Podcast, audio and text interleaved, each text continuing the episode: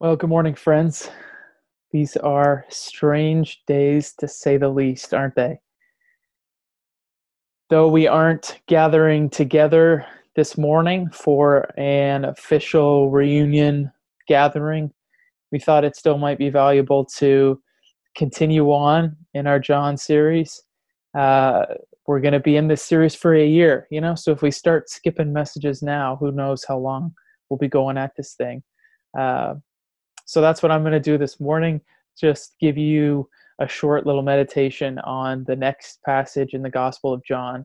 And, you know, as I reflected as this week developed, and we eventually made the decision not to gather together on Sunday, which actually happened before we found out that the uh, that community use of schools is really up in the air, along with classes being canceled. Community use of schools has uh, ceased for some period of time, uh, and we'll continue to update you all on that as as time goes on. But as I was reflecting on this passage that we're going to look at here together, it was clear that God uh, had something to say uh, in the in the verses that we're going to look at, and so I'm I'm hopeful that you'll be encouraged by these few minutes that we spend together uh, and that you'll have things to think about uh, in the days ahead. So let me pray for us and we will jump in. Jesus, we believe that you are our greatest hope. You are our greatest good. And we often say that when things are going well but would we hold to it? Would we declare it? Would we believe it even in difficult and uncertain times like these? Because our world needs to hear that message. We love you. Pray this all in jesus name. Amen. If you have a bible grab it and open up to John chapter 3. And we're going to start reading at verse 22. John chapter 3, and we're going to start reading at verse 22. After this, Jesus and his disciples went into the Judean countryside, and he remained there with them and was baptizing.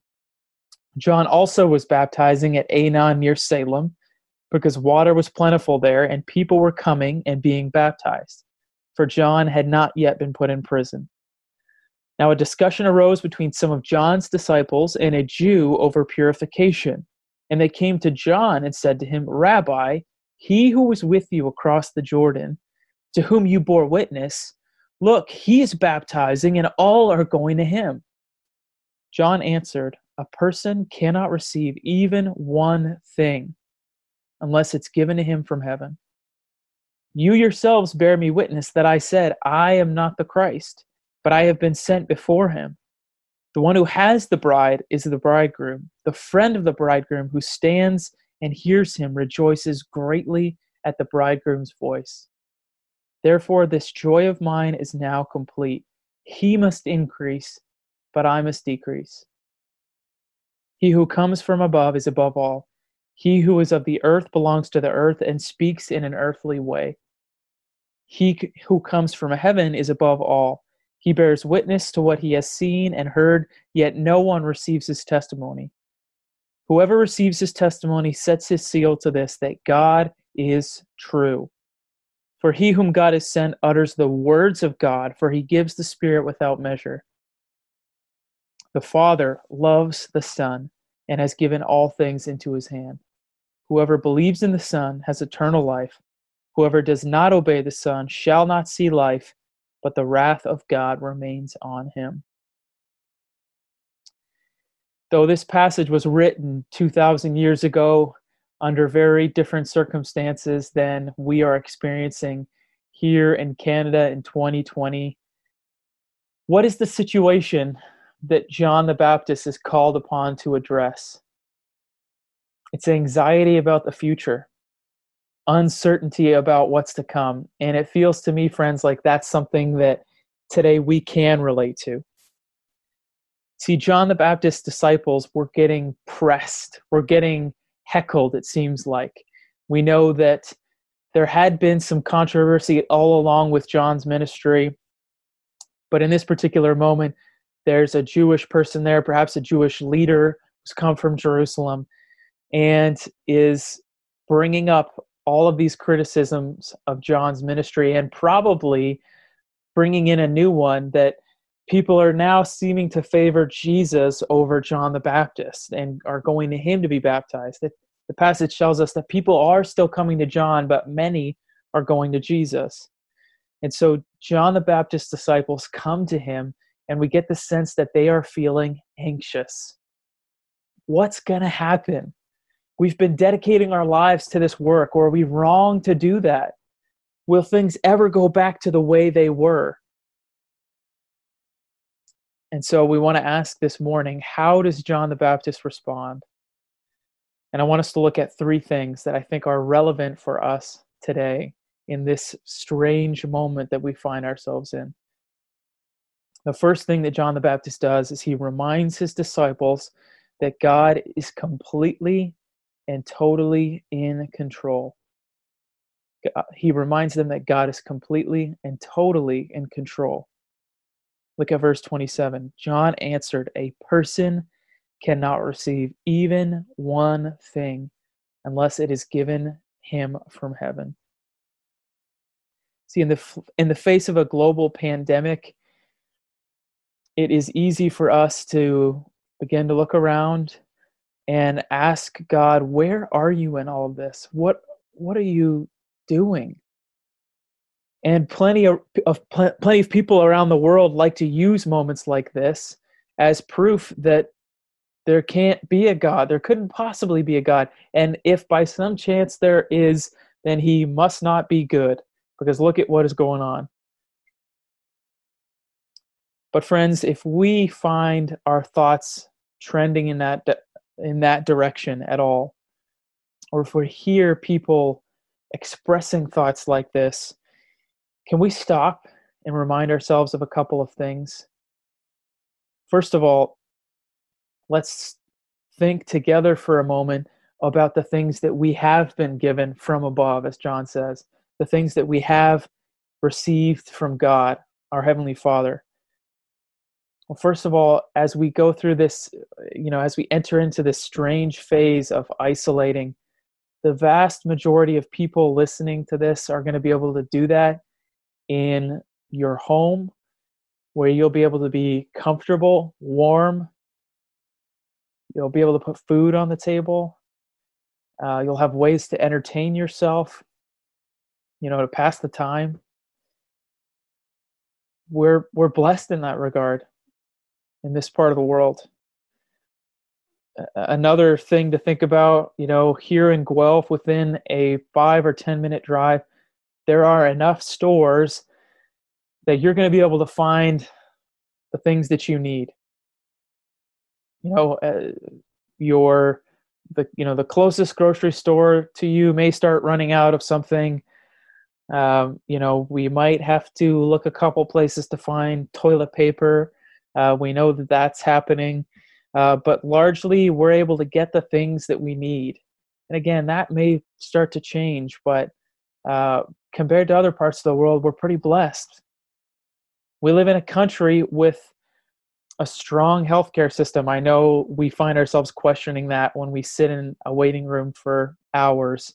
But all in all, again, compared to some other places in the world, we have a strong healthcare system and one that is free for us. What a blessing in a situation like this. And finally, and I don't say this jokingly or in I don't say this lightly. I say it with complete seriousness. We have each other. We talk all the time at Church of the City about when you follow Jesus, you enter into, you are adopted into the family of God, which means you have this community of brothers and sisters. And that becomes a real and tangible and beautiful reality, perhaps in ways that it is just sort of in the background for us. in times like this, it's real and it's tangible. I have complete confidence that if something were to happen to my family, we were have to we were to have to uh, fully isolate, not leave the house, that we've got people who are going to check in on us, people who would make those grocery runs for us uh, because we're family. In the same way that I would do that for so many of you, all of you. Um, it's a beautiful and tangible reality, friends, that we have a family scattered all over this city. Um, and so, if we find ourselves asking the question, man, God, where are you in all this? Let us stop and remember the good gifts that our Father has given us. And secondly, let us remember that even if some of those things begin to be taken away, you know, we can't get the things that we're trying to get at a store or uh, whatever it may be, we can remember that God is still good, He is still on the throne, and that as Scripture reminds us, nothing can separate us from the love of God in Christ Jesus. And so, this is the first word that John gives his disciples that I think we need to cling on to as followers of Jesus in this moment that God is completely and totally in control. Second, John reminds his disciples that life does not revolve around them. And this is hard for us to hear, but it's important. John chapter 3 verse 29. The one who has the bride is the bridegroom. The friend of the bridegroom who stands and hears him rejoices greatly at the bridegroom's voice. Therefore, this joy of mine is now complete. And hear this He must increase, and I must decrease. He must increase, I must decrease. John recognizes that from the beginning of creation, God has been up to something magnificent. He's writing a grand story that's going to end with himself receiving all the glory and creation being rescued and restored. Now, you and I get to be a part of that story, but it's not our story. It's not about us, it is about Him. See, sadly, it only takes a quick trip to Zehrs or Costco right now to see that people are beginning to reorient their priorities around themselves. My wife was just at Zehrs a couple of days ago and had a couple of instances of going to get something off the shelf and it kind of being grabbed out from under her. You know, it was the last thing of whatever it was that she was trying to get. We, as followers of Jesus, friends, should be free from that problem because we know, we have always known, that our lives are not our own. They're not our own. And so we are able to trust God and to serve others freely and generously. Scott Sauls, a pastor in the States, said it this way this week. Just read to you a, a short little statement that he posted online. He says, In a time like now, Christian neighboring looks less like fearful self preservation and more like servanthood toward the elderly those with HIV, autoimmune disease, or no health care, fatigued and under resourced healthcare workers, etc. And then here's the, the great line. This is so beautiful. He says, Wash hands for sure, then wash feet. Wash hands for sure, then wash feet. Our lives do not revolve around us, friends. And so we are able to live generously even in the midst of uncertain and anxious times like this. Finally, John reminds his disciples why Jesus is worth it. See, as they watch their ministry slowly diminish, John wants them to know why he is utterly convinced that Jesus is worth it. Verse 31 He who comes from above is above all. Verse 34 in, in hearing Jesus speak, we are hearing the very words of God. And Jesus has the Spirit without measure and eventually gives that same Spirit to us. John 35 the Father loves the Son and has given all things into his hand. And then the cornerstone. And John the Baptist's final words in this gospel whoever believes in the Son has eternal life. Friends, this needs to be the resounding message from our lips in times like this. We have the one and only cure for every plague that will ever sweep across our world faith in Jesus of Nazareth. That he is who he says he is, that he is the way, the truth, and the life. See, John the Baptist was unshakable in the midst of uncertain times. And sure enough, not too long after this, he would actually go on to give up his life.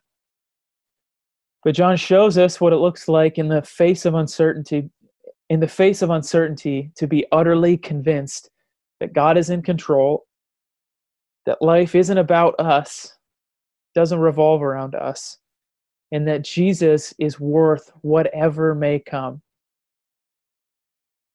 And I hope these can be markers of us in this moment as well, friends. So that's all I have for us this morning. We will continue to update you all regularly on future Sunday gatherings, the status of those. I'll be sending out some suggestions around life within missional communities uh, in the next day or two, so keep an eye out for those. Uh, but just know that you are so loved. We're so grateful for all of you. And uh, if specific needs crop up uh, that are, you know, either you're not in a missional community or that go beyond the means of of a missional community, would you reach out? Uh, info at churchofthecity.ca. Uh, now is the time for us to be generous and responsive uh, rather than you know anxious and reclusive. Uh, we want to be be marked as uh, people who who respond to needs. And so, uh, would you communicate those um, as as they arise? We love you, and we'll talk to you soon. Bye. Well, good morning, friends.